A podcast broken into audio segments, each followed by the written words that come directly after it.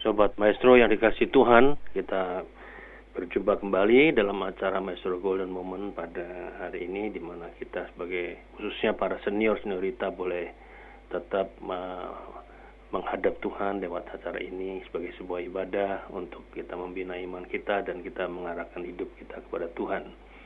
Nah, kita bersyukur untuk semuanya dan marilah sebelum kita menikmati berkat Tuhan lewat firman-Nya, kita akan menaikkan doa kepada Tuhan.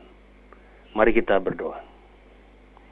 Terpujilah namamu ya Tuhan, oleh karena Engkau telah memberkati kami, semua Sobat Maestro yang pada hari ini mendengarkan acara siaran Maestro Golden Moment, yang sebagai salah satu sarana kami boleh mengarahkan hati dan iman kami kepada Tuhan, sehingga kami mempersembahkan diri kami ketika kami mendengarkan acara ini sebagai suatu korban yang harum kepada Tuhan biarlah seluruh ibadah kami kepada Tuhan hari ini berkenan kepada Tuhan dan Tuhan memberkati kami.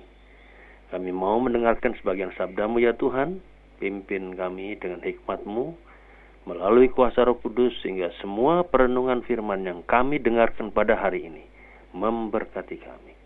Dan kami benar-benar akan memegangi janji Tuhan. Sehingga kalau kami boleh melakukannya dalam hidup kami, kami menjadi orang-orang yang bahagia. Terima kasih untuk Ibu Silvi, untuk Saudara Junius yang mendampingi kami pada hari ini. Dan biarlah Engkau memberkati mereka dan tambahkan semua karunia yang diperlukan di dalam melayani Tuhan melalui radio ministry ini, radio maestro yang kami cintai. Tuhan berkati hambamu juga, roh kudus hadir, menopang dia sehingga semua firman yang disampaikan itu sesuai dengan kehendak Tuhan. Ampunilah ya Tuhan segala kesalahan dan dosa kami jika dalam hidup kami sepanjang pekan yang lalu ada banyak hal yang kurang berkenan kepada Tuhan. Sehingga doa-doa kami, ibadah kami, penyembahan, penyembahan kami pada Tuhan tidak terhalang. Kami diperkenan Tuhan karena kami boleh menerima Tuhan Yesus sebagai juru selamat kami satu-satunya yang mengampuni dosa kami. Inilah doa kami Tuhan, bersabdalah sebab kami bersedia mendengarkan. Dalam nama Tuhan Yesus kami berdoa. Amin. Saudara-saudara, firman Tuhan pada hari ini sesuai dengan bacaan leksionari ya di seluruh dunia pada hari ini. Bacaannya itu terambil dari Ulangan pasal 30 ayat 15 sampai 20, lalu Mazmur 119, Lalu ada 1 Korintus 3 ayat 1 sampai 9, ada Matius 5 ayat 21 sampai 37. Jadi kalau saudara-saudara ibadah di gereja, ayat-ayat itu pasti dibacakan pada hari ini, ya. Saudara-saudara, ayat 15 sampai 20 dari Ulangan pasal 30 saja kita baca hari ini, ya.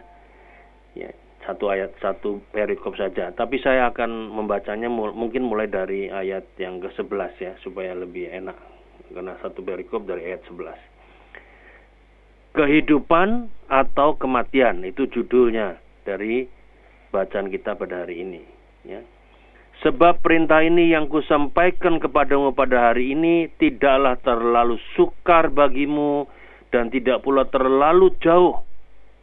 Tidak di langit tempatnya sehingga engkau berkata, Siapakah yang akan naik ke langit untuk mengambilnya bagi kita dan memperdengarkannya kepada kita supaya kita melakukannya? Juga tidak di seberang laut tempatnya, sehingga engkau berkata, siapakah yang akan menyeberang ke seberang laut untuk mengambilnya bagi kita dan memperdengarkannya kepada kita supaya kita melakukannya? Tetapi firman ini sangat dekat kepadamu, yakni di dalam mulutmu dan di dalam hatimu untuk dilakukan. Ini ayat mulai ayat 15 sekarang. Ingatlah, aku menghadapkan kepadamu pada hari ini kehidupan dan keberuntungan, kematian dan kecelakaan. Karena pada hari ini aku memerintahkan kepadamu untuk mengasihi Tuhan Allahmu dengan hidup menurut jalan yang ditunjukkannya dan berpegang pada perintahnya, ketetapan dan peraturannya supaya engkau hidup dan bertambah banyak dan diberkati oleh Tuhan Allahmu di negeri ke mana engkau masuk untuk mendudukinya. Tetapi, jika hatimu berpaling dan engkau tidak mau mendengar, bahkan engkau mau disesatkan untuk sujud menyembah kepada Allah lain dan beribadah kepadanya, maka aku memberitahukan kepadamu pada hari ini bahwa pastilah kamu akan binasa, tidak akan lanjut umurmu di tanah ke mana engkau pergi menyeberangi sungai Yordan untuk mendudukinya. Aku memanggil langit dan bumi menjadi saksi terhadap kamu pada hari ini. Kepadamu ku perhadapkan kehidupan dan kematian, berkat dan kutuk. Pilihlah kehidupan supaya engkau hidup, baik engkau maupun keturunanmu dengan mengasihi Tuhan Allahmu, mendengarkan suaranya dan berpaut padanya, sebab hal itu berarti hidupmu dan lanjut umurmu untuk tinggal di tanah yang dijanjikan Tuhan dengan sumpah kepada nenek moyangmu, yakni kepada Abraham, Ishak, dan Yakub untuk memberikannya kepada mereka. Saudara-saudara, itulah semua bacaan firman Tuhan pada hari ini, ulangan pasal 30 ayat 11 sampai ayat 20. Ya, tema yang diambil pada hari ini adalah tema memilih kehidupan atau pilihlah kehidupan Saudara-saudara, mungkin tidak banyak orang tahu nih ya, ada kisah sejarah bahwa mungkin kita mengenal Presiden Abraham Lincoln yang hidup pada abad ke-19 ya. Jadi Abraham Lincoln itu apa namanya dibunuh oleh seseorang. Dan orang itu terkenal dengan orang yang perbuatannya jahat, buruk lah perbuatannya, yaitu John Wilkes Booth. Itu John Wilkes Booth ini yang membunuh Presiden Abraham Lincoln tahun 1865 ya. Nah saudara-saudara John Wilkes Booth ini ini punya kakak tu, tertua yaitu Edwin Edwin Booth. Edwin ini adalah seorang aktor terkenal. Ya pada satu kali dia sedang menunggu kereta di stasiun kota Jersey ya di Amerika ketika ia melihat seorang terpleset dan hampir jatuh dari pinggiran pintu kereta ya di, dari pinggir pintu kereta itu hampir jatuh. Lalu Edwin Booth ini segera meraih kerah ke meja laki-laki tersebut dan menariknya untuk menyelamatkannya ya, itu berarti bahwa Edwin Booth telah menghindarkannya dari luka serius atau mungkin bahkan kematian. Siapa kira-kira laki-laki yang diselamatkan itu? Laki-laki itu adalah Robert Lincoln, yaitu putra Abraham Lincoln, Presiden Abraham Lincoln, yang dibunuh oleh adiknya, ya, John Wilkes Booth, ya, ya. dan Robert Lincoln ini adalah seorang prajurit yang ikut serta dalam perang saudara. Pada waktu itu ada perang saudara di Amerika. Ya. Nah ini satu kisah yang sangat ironis. Seseorang yang menyelamatkan putra Abraham Lincoln mempunyai saudara laki-laki, ya, yaitu adik laki-laki yang ternyata juga tidak lama kemudian membunuh sang presiden. Kakak tertua Edwin Booth itu menyelamatkan kehidupan, sebuah kehidupan, ya karena anaknya Abraham Lincoln dan laki-lakinya itu diselamatkan dari kematian, sedangkan yang satunya yaitu Edwin Booth, adiknya itu mengambil langkah kehidupan yang lain, langkah hidup yang lain. Ya. Satu memilih hidup, yang satu memilih mati ya kita sudah pasti tahu bahwa kalau dia membunuh itu pasti hukumannya berat. Nah, saudara-saudara, ini kisah saja. Ya mungkin saudara juga pernah mendengar kisah tentang Titanic kan. Titanic itu kapal yang hebat megah pada zaman itu yang pada waktu itu waktu itu tenggelam pada tahun 1912 karena menabrak gunung es. Ya. Nah, lalu ada filmnya kan. Dan ternyata dalam investigasi ya penemuan-penemuan itu untuk menjelaskan kenapa sih bisa anu karena itu waktu itu kapal paling hebat ya. Harusnya nabrak itu juga nggak apa-apa kira-kira begitu. Tetapi setelah kemudian apa namanya diselidiki dengan sangat teliti oleh para ilmuwan ya ternyata kemudian ya ternyata kemudian ternyata disimpulkan bahwa mereka menemukan satu paku keling satu paku keling yang menyebabkan kerusakan besar. Hanya satu paku. Paku keling. Ternyata paku itu dibuat dari bahan baja yang bermutu sangat rendah. Satu saja. Yang lainnya bagus semua dari baja yang hebat.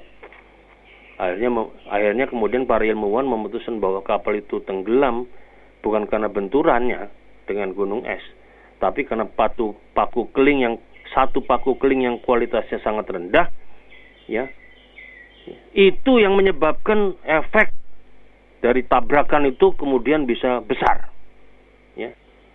Kalau paku keling dari satu itu paku keling yang sama dengan paku keling yang lainnya, mungkin ya ada sih, mungkin kebocoran tapi ya tidak sampai efeknya sampai seberat itu. Ternyata dari kita di sini kita melihat sangat sederhana. Nah, jadi pilihan-pilihan dalam perkara sederhana dan kecil pun bisa berdampak sangat besar dalam kehidupan kita sebagai manusia. Nah, saudara-saudara, pilihlah kehidupan. Itu tema kita pada hari ini. Ya. Jika kehidupan itu diibaratkan sebuah huruf, ya, maka hidup itu berawal dari kata B, ya, dan berakhir di huruf D. B, D. B itu birth, lahir. Ya. D itu death, mati. Jadi kita hidup itu antara lahir dan mati. Birth and death. B dan D. Nah, saudara lihat di tengah-tengah huruf B dan D itu apa? Ada satu kata, C. Choice, pilihan. Ya, jadi oleh sebab itu orang sering kali mengatakan hidup itu adalah pilihan. Jadi kita antara birth dan death, di situ di tengah-tengahnya choice. B, C, D. Birth, choice, death. Nah, saudara-saudara, pastor yang terkenal yaitu Charles Swindoll, ya, itu pernah mengatakan, life is 10% of what happened to you. Hidup itu adalah 10% dengan apa yang ada padamu. And 90% of how you respond to it. Dan 90% bagaimana kamu merespon itu. Ya, lalu kemudian di, kemudian ditafsir, ditafsirkan, diartikan bahwa itu yang dikatakan oleh Pastor Charles Swindoll itu apa artinya? Hidup itu adalah 10% given. Sudah ada pada kita. Nggak perlu choice. Tapi 90% choice. Ya, 10% itu banyak kita lihat. Ya. Saudara-saudara, kalau kita bicara 10% itu apa? Misalnya, misalnya kalau kita bicara given itu apa? Kita ini punya bentuk fisik tiap-tiap orang beda-beda. Itu kan nggak bisa dirubah, itu given. Ya. Kita lahir dari suku bangsa apa, negara mana, itu given. Ya kita nggak bisa minta, oh saya mau lahir di sini, saya mau nggak bisa. Saudara punya bakat itu given. Ada orang yang bakatnya misalnya melukis, itu given. Tinggal di edukasi, dikembangkan, lalu kemudian jadi lebih hebat lagi. Kita punya orang tua, kaya atau miskin, itu tidak bisa kita apa namanya choice. Memang sudah begitu, dan banyak semua yang kita lihat bahwa kita nggak bisa. Ada yang given. 10 tapi cuma 10 persen. Tapi 10 persen ini kemudian kita kembangkan dalam choice.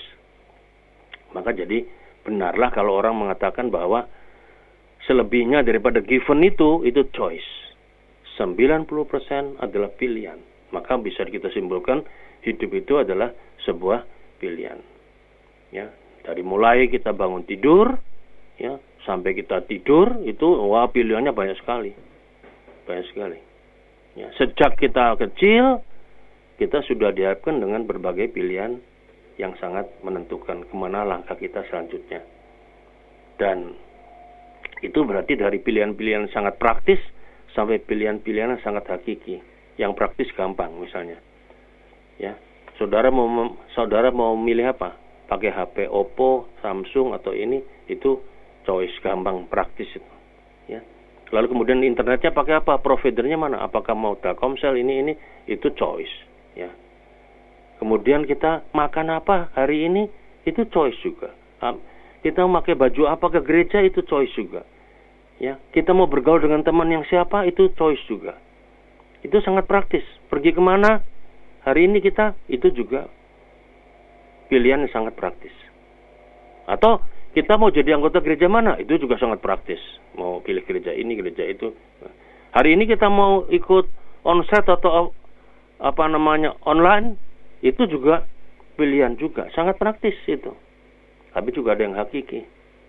Ya masalah iman itu hakiki. Saudara mau percaya Tuhan atau jadi orang ateis itu sangat hakiki. Karena menentukan kehidupan. Ya. Kalau yang praktis tadi tidak terlalu menentukan kehidupan kita. Ya. atau saudara mau menjadi orang yang malas atau mau rajin kerja itu juga pilihan nah itu sangat hakiki kalau karena kalau malas kita pasti tidak akan makan nanti kata Alkitab juga kita mau hidup teratur atau acak-acakan itu juga pilihan hakiki. Kita mau hormat sama orang tua atau mau kita melawan orang tua, memusuhinya, membencinya, membangkangnya dari orang tua, itu juga itulah lebih hakiki, tidak praktis itu. Ya, sebab itu menentukan keadaan yang akan datang.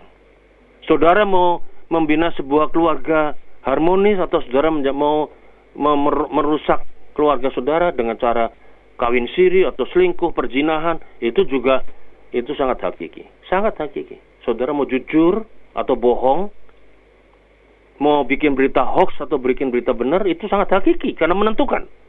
Semakin banyak kita apa namanya membuat berita bohong, bikin hoax, ah, semakin banyak ya dosa di, kita dicatat Tuhan nanti itu dan akan menentukan kehidupan selanjutnya karena dosa nggak ada yang tidak dipertanggungjawabkan ya ya itu hakiki juga demikian juga di, di gereja lebih hakiki lagi. Kalau misalnya seorang hamba Tuhan mau menata gerejanya dengan bagus apa enggak, itu tanggung jawab sama Tuhan. Itu sangat hakiki. Ya pilihannya. Mau tanggung jawab benar dengan rasa takut akan Tuhan ataukah dia mau pakai caranya dia sendiri, semau dia sendiri. Itu sangat hakiki. Tanggung jawab sama Tuhan. Ya. Termasuk juga cari teman hidup. Ya. Itu sangat hakiki.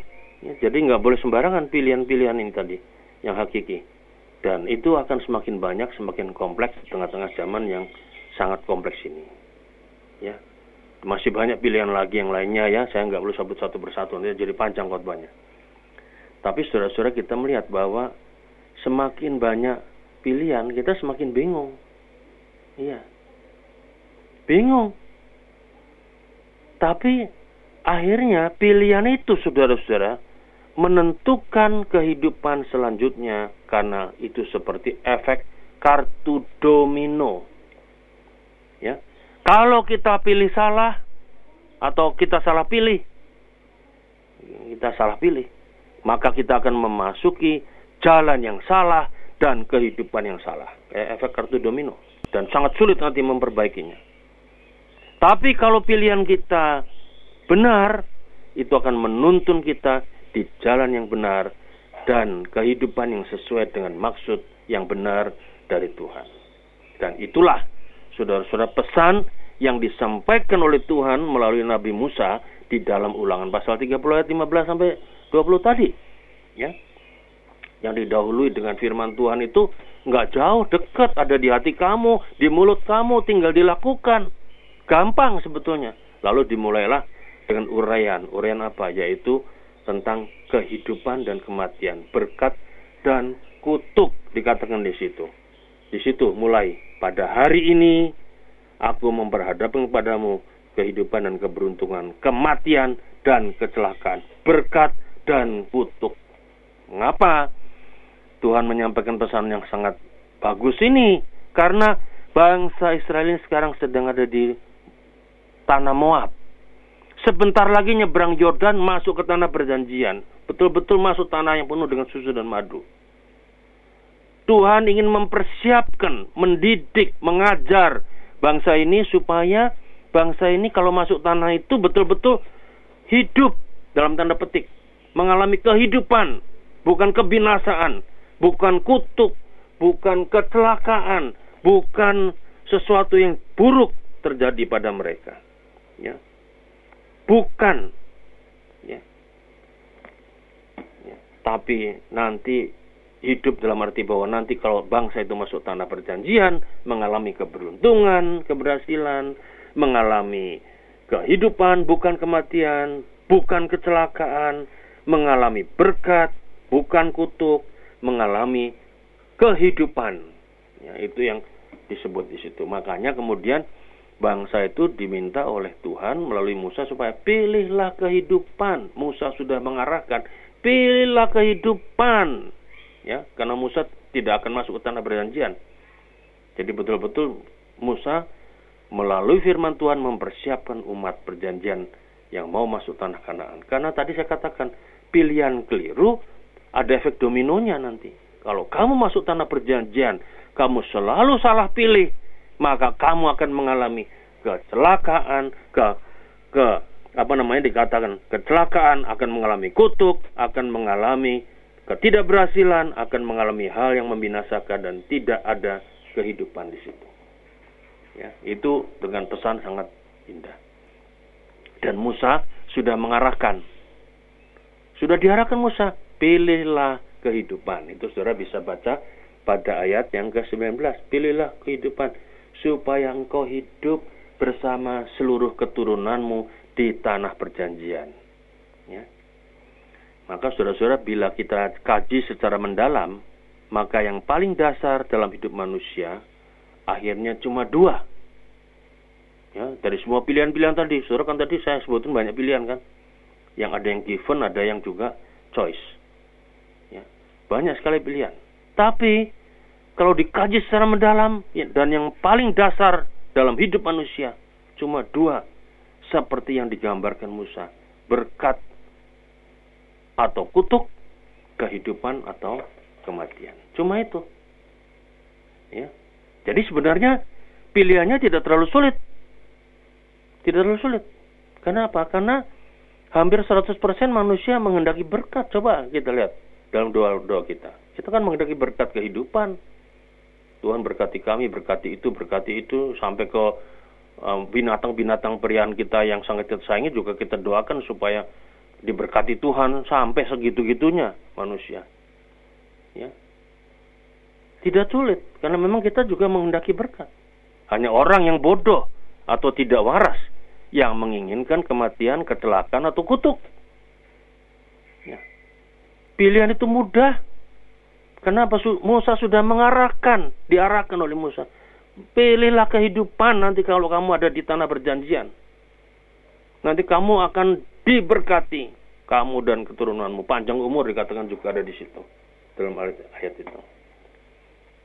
Jadi saudara-saudara, mari kita pilih kehidupan juga dalam hidup kita yang pertama ini perenungan kita karena tadi saya katakan menurut Pastor Charles Swindoll ya hidup itu 10% given dan 90 90% choice antara birth dan death antara lahir dan mati tadi hidup kita dan ketika hidup itu seperti itu 10% given dan 90% choice karena kita choice tadi maka kita perlu pengajaran Ya. Perlu didikan Tuhan agar dapat memilih yang benar dan memilih dengan benar. Ya, bukan cuma memilih benar, memilih dengan benar dan memilih yang benar. Ya. Jadi jangan sampai kita salah pilih. Kemudian kita salah jalan akhirnya. Ya. Karena dengan kita memilih yang salah, maka itu efek domino tadi saudara-saudara memilih kehidupan itu setara dengan memilih Tuhan. Mengapa? Ya. Karena Tuhan itu adalah sumber kehidupan. Ya. Itu. Jadi kita melihat bahwa memilih kehidupan bukan cuma sekedar asal pilih seperti pilihan praktis tadi mau ke mana pergi ke mana mau ini mau itu makan ini bukan itu mudah itu pilihan praktis sekali tapi memilih kehidupan itu berarti memilih Tuhan. Memilih Tuhan itu artinya juga hidup dalam kepercayaan yang benar atau hidup dengan beriman secara benar. Jadi jika Musa memberikan pengajaran untuk memilih hanya dua yang paling dasar, yaitu kehidupan atau kematian. Maka sebenarnya ajaran firman Allah dan Tuhan Yesus dalam Alkitab juga dinyatakan bahwa pada akhirnya ya secara serius yang paling dalam, yang paling dasar dari kehidupan manusia hanya dibedakan dengan dua tipe. Itu makanya di Alkitab ada, ada misalnya Mazmur pasal 1, ada jalan orang benar, jalan orang fasik. Itu kan pilihan. Ada jalan yang lebar, ada jalan yang sempit, kata Yesus di dalam Matius pasal 7. Ya. Ada orang yang hidupnya dibangun di atas dasar batu atau di atas pasir. Itu di Injil Lukas kata Tuhan Yesus. Ada hamba yang disebut jahat, ada hamba yang disebut baik atau yang setia. Itu ada di perumpamaan talenta misalnya. Atau ada juga di dalam Matius pasal 25. Ya. Dan dari semua tadi kemudian akhirnya disaring lagi. Ya. Di akhir zaman cuma ada dua golongan. Domba atau kambing. Ya. Lalang atau gandum itu dalam Injil Matius itu ada semua. Dan terakhir cuma tinggal dua juga. Yaitu apa? Kehidupan atau surga atau paradiso ya atau kematian yang sama dengan neraka. Ya. Cuma dua saudara-saudara. Karena prinsip utama pilihan akhirnya menjadi dua. Dan dari dua itu menjadi satu. Saudara lihat kalau di mana pilihan-pilihan apa pun juga ya, termasuk pemilihan presiden kita atau di mana pun di Amerika di eh, negara-negara mana pun presiden ada presidennya, India segala macam itu dari pilihan semua banyak misalnya eh, calon presidennya ada 10 nanti diambil cuma dua dari dua diambil cuma satu akhirnya satu akhirnya ya. Itu prinsip dan saudara-saudara, yang dua tadi dikatakan oleh Nabi Musa, kehidupan atau kematian. Kehidupan itu artinya saudara terberkati, saudara berkembang, saudara bertumbuh, saudara baik, saudara benar di mata Tuhan, saudara punya hidup yang indah, yang luhur, atau kita bisa katakan juga hidup seperti ini hidup yang memuliakan Tuhan. Atau kematian. Kematian itu kebinasaan. Ya, kebinasaan itu apa? Hidup yang rusak, hidup yang kacau, hidup yang mungkin susah karena salah sendiri, hidup yang tidak berbuah, yang hancur, yang kutuk dan akhirnya bukan memuliakan Tuhan, tapi jadi batu sandungan. Dan bukankah kita sering kali juga mendengar banyak omongan-omongan gosip-gosip. Ya gosip itu banyak juga yang salah sih. Tapi ada benernya juga. Oh bagaimana? Oh itu orang itu uh, istrinya dua misalnya. Oh orang itu suka berzina. Oh orang itu suka mencuri. Oh orang itu sering mencuri makanan. Oh, orang itu sering bohong. Jangan dipercaya dia. Itu yang terjadi. Kematian kebinasaan. Hidup yang kacau Oh, rumah tangga orang itu sudah pecah. Itu hidup yang kacau. Kematian, kebinasaan. Ya. Saudara-saudara, itu yang disampaikan Musa kepada umatnya dan seperti halnya Tuhan ingin mengajar umatnya sebelum masuk tanah perjanjian supaya mau memilih kehidupan agar hidup terberkati di tanah perjanjian. Demikian juga Tuhan mengajar kita, mengedukasi kita, mendidik kita untuk kita memilih kehidupan. Sudah diarahkan oleh Tuhan. Pilihlah kehidupan. Ya. Pilihan kehidupan mengandung konsekuensi logis. Yaitu apa? Yang pertama, kalau kita pilih kehidupan, supaya kita jangan bergerak, bergeser ke arah kematian, kebinasaan. Yang pertama apa? Konsekuensinya yang logis. Jangan kita merusak kehidupan kita. Ya. Kalau kita memilih kehidupan, Jangan kita justru kita yang sendiri yang secara pribadi merusak kehidupan kita. Ya, kita kita bisa menghancurkan rumah tangga kita dengan cerai, dengan pisah, dengan ribut antara mertua dan mantu, orang tua dan anak yang tidak rukun, atau di gereja bisa juga ketika ada benih-benih iri hati, benih-benih popularitas, orang mau melayani hanya karena popularitas, ada benih-benih kebencian, benih perpecahan, itu merusak kehidupan. Ya. Bagaimana ada berkat? kalau itu terjadi. Tidak mungkin kita akan mengalami berkat Tuhan di situ. Ya. Jangan kita merusak kehidupan di mana pun, baik di rumah tangga, di gereja, dalam hidup kita di masyarakat, dalam pergaulan, di mana pun juga kita berada. Jangan, kalau kita sudah pilih itu. Karena ini hidup yang sangat menak, yang sangat bahagia, yang sangat indah di mata Tuhan. Dan yang kedua apa? Konsekuensi logis kalau kita memiliki kehidupan. Kita memelihara kehidupan tadi kita rawat dengan baik. Seperti halnya kalau kita uh, bertanam bercocok tanam bunga atau uh, apa namanya tumbuhan, buah, itu kita akan rawat. Ya. Demikian juga kehidupan, kita rawat. Merawatnya dengan cara apa? Dengan komitmen yang tinggi, merawatnya dengan serius. Ya. Sangat serius, harus serius. Itu sebabnya saudara-saudara kalau saudara membaca ulangan pasal 30 ayat 15 sampai 20 tadi itu sampai empat kali Tuhan memakai kata pada hari ini, pada hari ini, pada hari ini, pada hari ini empat kali di satu perikop. Dan bukan hanya itu, Tuhan kemudian mengatakan lewat Musa perlu ada saksi, dipanggil saksi yaitu langit dan bumi. Itu menunjukkan suatu keseriusan, komitmen yang sangat tinggi kalau kita milih kehidupan itu. Karena apa? Karena memilih kehidupan itu nilainya sama dengan memilih Tuhan yang kita percayai. Jadi saudara-saudara sangat serius. Kalau kita pilih kehidupan, jangan kita merusak. Jangan kita sendiri yang bikin hancur pilihan kita. Kita justru merawat dengan komitmen yang komitmen yang tinggi. Karena Allah sendiri memakai tadi kata pada hari ini empat kali ada saksi juga langit dan bumi dipanggil untuk itu semuanya. Jadi harus di, di situ ada komitmen yang serius. Bagaimana kita pilih kehidupan dengan konsekuensi tadi.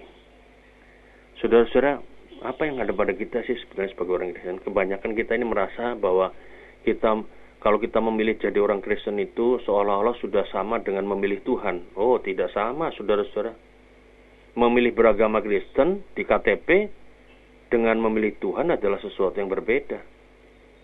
Ya. Maka kalau seorang sudah jadi Kristen sejak lahir, ya, lahir sudah orang tuanya Kristen, oma opanya Kristen, dianya juga otomatis Kristen, diarahkan orang tuanya, ya tidak pernah memiliki pilihan otomatis jadi Kristen. Maka di dalam aliran protesan kadang-kadang pada umur sudah 16 tahun atau 17 tahun itu orang harus mengakui imannya sendiri, memilih sendiri. Itu yang disebut dengan CD dalam istilah gerejawi. Ya. Jadi hal ini sama dengan orang yang masuk agama Kristen hanya karena terbawa pasangan hidup atau ikut-ikutan atau cuma ya Senin Kemis datang ke rumah Tuhan, ya itu tidak otomatis memilih Tuhan, tidak. Tidak memilih kehidupan.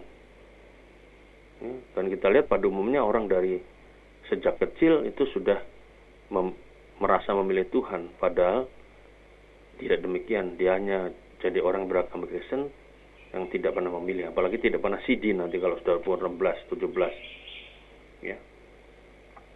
Dia hanya jadi Kristen otomatis yang tidak pernah memilih Tuhan.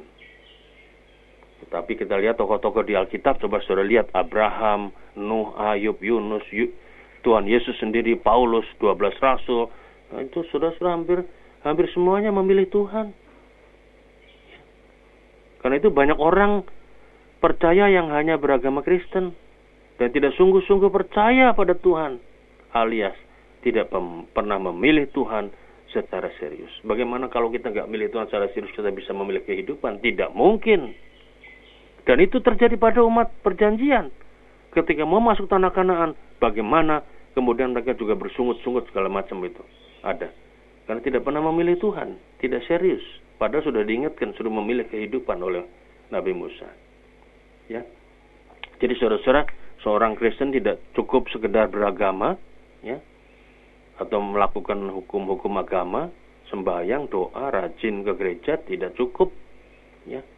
Itu bisa merupakan satu kegiatan yang formalitas saja dan kita anggap cukup padahal tidak demikian. Coba saudara ingat di dalam Alkitab ada seorang pemuda yang bagus, baik, yang merasa dirinya bagus, mengikuti semua hukum Tuhan sejak kecil, tapi ada yang kurang satu. Dia nggak mau pilih Tuhan, tidak mau pilih kehidupan. Akhirnya dia meninggalkan Tuhan. Tapi dia merasa bahwa dirinya sudah mengikuti semua hukum-hukum agama. Sudah sembahyang, sudah, sudah berdoa, berpuasa dan sebagainya. Jadi saudara-saudara, pengertian menjadi orang Kristen itu bukan sekedar hidup formal dalam keagamaan. Tapi bagaimana kita pernah mengalami Tuhan dalam hidup kita karena kita memilih dia. Ya. Banyak orang Kristen yang belum menemukan bagaimana hidup dalam iman yang benar. Karena itu banyak orang Kristen hanya berlabuh di kehidupan Kristen yang palsu, yang semu, yang retorika, yang cuma beragama. Ya. Pilihan yang terbaik adalah hidup dalam kepercayaan yang benar kepada Tuhan. Tentu Kepercayaan yang benar pada Tuhan harus dimengerti juga dengan benar. Pilihlah kehidupan. Ya. Akhirnya saudara-saudara, bagaimana cara kita milih kehidupan? Di dalam Alkitab ada tiga kata firman, yaitu pertama di ayat yang kedua, dengan mengasihi Tuhan Allahmu. Dengan mengasihi Tuhan Allahmu. Mendengarkan suaranya dan berpaut padanya. Tiga hal. Dengan mengasihi Tuhan. Itu yang pertama. Cara yang sederhana mengasihi Tuhan adalah hidup takut akan Tuhan. Takut. Kita harus punya rasa takut pada Tuhan. Coba sekarang orang sekarang nggak pernah ada rasa takut pada Tuhan. Padahal mereka beragama. Ya. Mereka melakukan hal-hal yang di luar nalar. Seperti khotbah pada minggu lalu. Ya. Beragama tanpa akal yang sehat. Orang yang takut akan Tuhan itu pasti melakukan seluruh kehendak Tuhan. Nah, apakah kita menjadi orang yang takut akan Tuhan? Mari kita bersama melihat dalam hidup kita ini. Jika kita menginginkan kehidupan dan berkat, ya, tetapi faktanya Tuhan menjauh dari berkat untuk kita, maka mungkin ada yang terjadi salah, yaitu kita belum mengasihi Tuhan dengan sungguh-sungguh. Ya. Itu kita belum betul-betul takut akan Tuhan. Belum betul-betul percaya pada Tuhan. Nah yang kedua, saudara-saudara, yaitu apa? Mendengar suaranya. Ini penting. Makanya di, dari, dari pertama sebelum ayat 15 yaitu pada ayat 1, 11 sampai 14 dikatakan firman Tuhan tidak jauh, tidak di langit, tidak di dasar bumi, tidak di laut, tapi di dalam hatimu untuk dilakukan. Sederhana. Ya mendengar suara Tuhan berbicara. Dia berbicara lewat firman-Nya, tapi juga bicara lewat hati nurani kita. Itu kita dengar. Mendengar suara Tuhan berarti bersedia untuk dituntun oleh firman Tuhan. Ya. Ya. Saya pernah khotbah tentang khotbah di atas segala khotbah itu. Inti khotbah semuanya itu ada di situ. Pernahkah kita menjalaninya? Kita sering kali tidak menjalaninya terutama misalnya bagian di mana kasihlah musuhmu misalnya kita nggak akan kita malah makin benci kita makin iri hati pada orang lain musuh kita ya mendengar suara kita, Tuhan itu berarti kita mau dituntun oleh Tuhan kita sangat membutuhkan tuntunan Tuhan terutama kita ketika kita menghadapi dilema menghadapi kebingungan mengambil keputusan yang tepat supaya jangan salah pilih kalau kita patuh pada suara Tuhan, kita pasti akan memilih yang benar. Dan kita pasti menemukan jalan keluar. Kita akan berbahagia. Berbahagialah orang yang mendengar firman Tuhan dan melakukannya, memeliharanya. Dan yang terakhir yaitu saudara-saudara? Berpaut padanya. berpaut padanya ini berarti apa? Intim. Berarti tetap dekat pada Tuhan, tetap bersandar pada Tuhan. Sebagai dombanya, Allah mau kita tidak keluar dari kawanan domba. Kita tetap berada dekat Tuhan. Gembala kita yang baik, yang agung. Ya.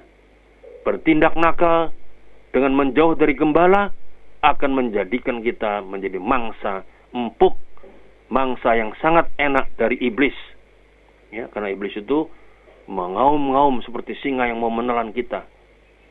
Tapi kalau kita dekat dengan Tuhan sebagai domba, kita akan mengalami kebahagiaan. Tiga itu dipesankan Tuhan pada kita. Mengasihi Tuhan dengan rasa takut, hormat pada Tuhan. Yang kedua, kita belajar untuk mendengarkan suara Tuhan, melakukannya. Dan kita yang ketiga, tetap dekat dengan dia dekat dengan dia, hidup kita aman. Kita jauh dari mangsa iblis. Nah, saudara-saudara, Tuhan memberi umatnya sebuah pilihan antara hidup atau mati. Berkat atau kutuk. Ya. Keberhasilan atau kegagalan. Keberuntungan atau kesialan. Itu Tuhan menghadap pada kita. Mereka yang dapat mengasihi Allah mematuhi perintahnya ya dan mau tetap dekat sama Tuhan. Mereka yang betul-betul memilih kehidupan.